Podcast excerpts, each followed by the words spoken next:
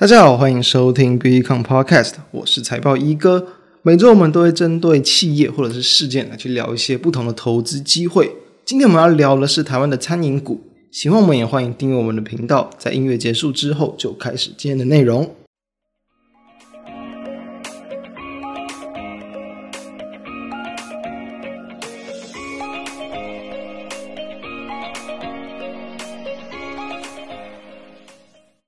在我们录制的时间呢，八月十二号也刚好就是这一段时间，这个台股连续下跌修正的期间。当然了，这样的一个跌幅，对于其实很多持有股票投资人可能都不会那么好受。但这毕竟就是在长线投资之中，多头缓涨急跌，一定要去学会面对的课题。当然，同时我们也可以趁这样的下跌来去找一些新的一些机会。所以。刚好，因为其实这个进入到微解封之后，也是经过一段时间了。大家对于说可能解封之后的这个生活啊，或者是有机会受惠到的一些产业，也都有更加的关注。所以，当然我们就先来聊餐饮股吧。因为大家都知道，其实，在五月份疫情爆发之后，其实台湾的内需股一定是大家理所当然想到影响最重的。包含像可能餐饮啊、健身啊、百货等等，这些都是会影响比较重。那当然，其实，在餐饮股的部分，也是大家会比较关注的，也就是因为其实跟我们的生活更贴近嘛。这个指挥中心在七月底，就是七月二十七号那时候去调降疫情，从三级到二级，原本是定到八月九号嘛，然后最近又是延到八月二十三号，等于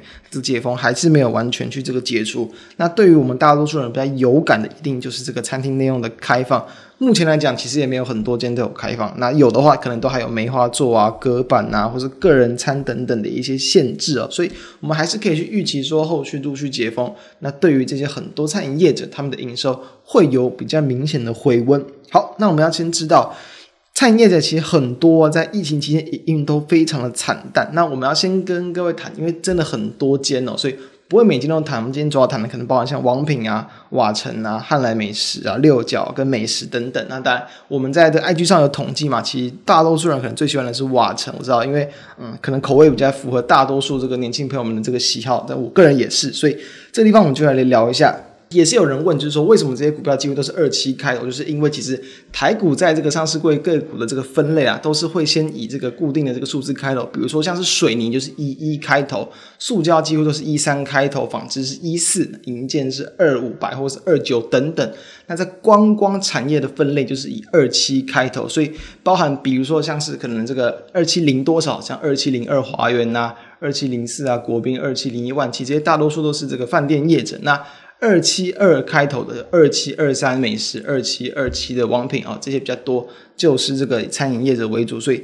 大家可以从这个方向就知道，就是说很多台湾的类股啊，它都是有这个固定的、固定的这个开头。好。那我们就先知道一下这些公司他们的营运状况，因为其实疫情是从五月份爆发了，所以其影响最重的一定就是在一些个股的六月份的营收。那理所当然的，其实很多的个股六月份的营收非常惨淡。那其实很多人有去关注到，比方像二七二七二九的瓦城，在六月份的营收就月减了大约二十七趴，年减也是超过四成，非常重的一个这个衰退。那像二七二七的王品也是。月减的这个超过三成，大概接近三十四趴，也是年减将近三成，都是很大幅度的一个衰退。那这个地方我们要知道，其实这种几乎都是靠这种实体店面来去这个哦赚取这个就是营运收入的，当然营运都会比较重。那其实营运更惨了，因为有一间像叫做二一二六八的汉来美食哦，它其实包含在它的这个汉来海港的自助餐，就将近占它的营收五成。那自助餐一定是在这样的疫情期间，这个更不可能去营运，也不太可能去透过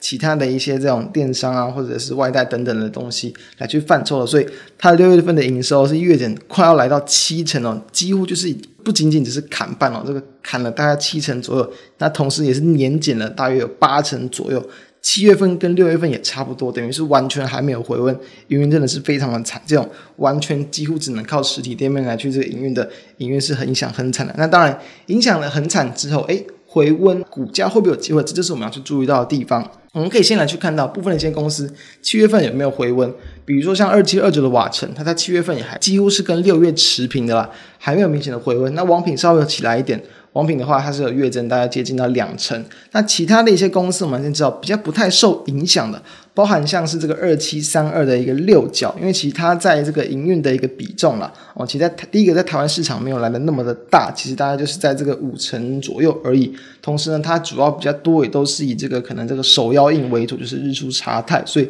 其实受到的影响相对会比较这个小一些些，所以它六月份的营收几乎是不太受影响的，甚至相较五月份还月成长了这个二点六趴。而二七二三的美食，因为它的这个营运比重几乎不在台湾，它在台台湾的一个营收的占比啊，大约不到两成左右，所以也不太会受到疫情的一个影响。六月份的营收是这个月减四趴，然后呢也是这个在七月份的营收就等于又增加了回来啊，月增大概四趴左右。所以我们要知道，有些餐饮业者。它其实，在营收上没有受到什么影响，因为它可能在它主要的产品不太会受到这样的一个就是疫情第三级警戒的影响。你有些是它的营运比重，大部分可能不在台湾，在其他市场，所以它的一个可能营收也都没有受什么受影响。那我们就可以去找几种比对方式哦。有些股票它可能也受到影响，当然股价下跌，这种可能就会是机会。有些受到影响，哎，股价下跌之后又往上反弹了回去，那可能没有太多的机会，因为市场可能已经领先去反映，反映什么？反映到它可能未来的一个营运回温，那当然有些不太受影响，诶，股价反而跌了，这时候我们认为也就会是个机会，因为其实他们在本业的一个营收上其实没有太大的影响，有时候股价下跌有可能是错杀，那也有可能就是这个单纯它的筹码的一些调整跟调节，所以这是要去比较留意到的地方。那我们就可以先来去看到部分的一些这样的个股，他们的一些股价的变化，我们简单跟大家去聊一下他们的状况。第一个，当然我们就直接先来谈瓦城了，二七二九的瓦城。瓦城来讲，其实我们认为它的机会没有那么的多。为什么？因为其实它自从五月份哦，从大约两百五十关那时候跌到大约两百出头左右。其实目前来讲，我们录制的时间已经又是回到了这个两百四以上，其实很快哦。它股价反应的效率非常的快，从六月初期就已经差不多几乎是回到这个疫情爆发前的一个水准，所以它等于算是股价这个反应的非常快，也是有效率的一间公司。那基本上以股价又回到原本的一个水准，只要它没有在疫情之后呈现报复性的成成长的话，那我们认为机会就不多。当然，相对的，如果说因为大家知道，其实。我认为真的在解封之后了，很多餐饮业者都会有比较这种报复式的一些消费，所以当它的这个营收相较于疫情发生之前，可能像在今年上半年第一季、第二季是有明显成长的话，我们认为都还有更多股价表现的一些机会。那第二档像二七二七的王品，我认为这就比较值得留意了，因为它也是一样，在这个五月份当时哦，那时候从这个两百元啊，也都是跌到了这个可能在一百一、一百二左右。到目前来讲，虽然是有也有往往上反弹，但反正幅度还没有来的那么的高哦。以目前来讲，其实大约是这个收在一百五十块上下，所以等于它在这一段的一个反弹的一个过程，其实大约起才还不到二十趴，所以我认为它的一个这个空间还是有的。就是说你要去相较了，相较它跟疫情爆发前的一个股价的空间，如果空间还算大的话，我们认为它的投资的机会就会来得更大。那再来看到像是一二六八的一个汉来美食，我们刚刚谈到它是影响非常重的一间公司，但是因为它的一个市场交投没有那么的热络，成交量比较小一点，所以说其实它那个股价可能这个反应的效率相对哦，可能只要几张少少的量，小小的投资人就可以去比较去拉动它那个股价，所以其实它的一个这个等于说股价效率性啊，我认为其实会可能更好一点。那同时它的股价反应其实也大差不多。回到了在疫情爆发前的水准，它在疫情爆发当时候，其实也是大概从一百三十多块，是跌到这个可能一百一百一十几，但是又其实蛮快速的又弹了回去，所以我们认为这种就是比较偏向低量，然后比较这个市场关注度较低的一些公司，我们认为它可能就不会是那么值得去考虑的一标的哦。那再来像是看到像二七二三的美食，我们刚刚谈到它在六月份、七月份的营收几乎不太受影响，但是它股价真的是特别的弱，在五月份一样。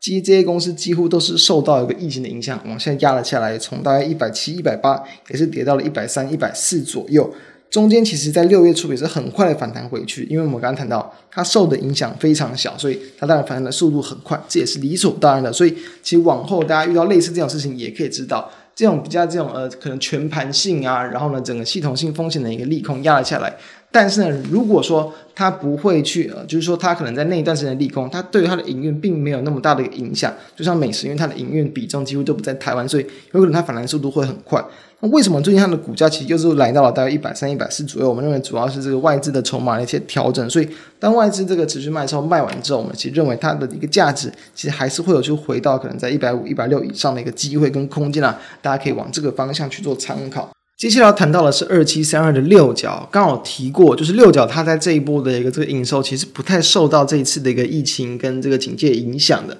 但它的股价相对还是比较疲弱一点的，就是说它在六月份一样受到影响，从大概一百三、一百四左右是跌到了最低到一百块以下。中间一度过程反弹了大约二十趴，但最近又是快要回到一百块左右，所以其实，主要是在于说它第二季的一个毛利率没有那么的漂亮。虽然说它主要是可能手摇饮蛮多的，但同样它也有餐饮的一些这个集团跟部门，所以可能在成本上都会受到一些影响。那当一样后续解封之后，认为还是会有利于它的一些成本的降低，来去提高它整体的一个这个可能股价的一些动能。所以这也是我们认为比较相对值得去留意跟这个逢低布局的公司。那最后这边额外跟大家谈一件，就是其实我们蛮久之前就有。提过了一间叫做二七五二豆腐，就是大家应该有吃那个听过或者吃过绢豆腐嘛，就是它这个旗下主要的一间这个餐饮的一集团。豆腐最近的股价其实它要跟这些公司比起来，它还算是在一个相对低档的一个位置，就是差不多就是在先前那个疫情爆发之后那一波的下跌的低点的位置，所以我们认为这样的也是一个机会，就等于说大家可以去预期预见，说到后续这个真的解封之后，其实对于很多餐饮股都会有报复性的一些营收的回温。我们就是要去比对说这些公司它的一个股价目前在什么样的一个位置。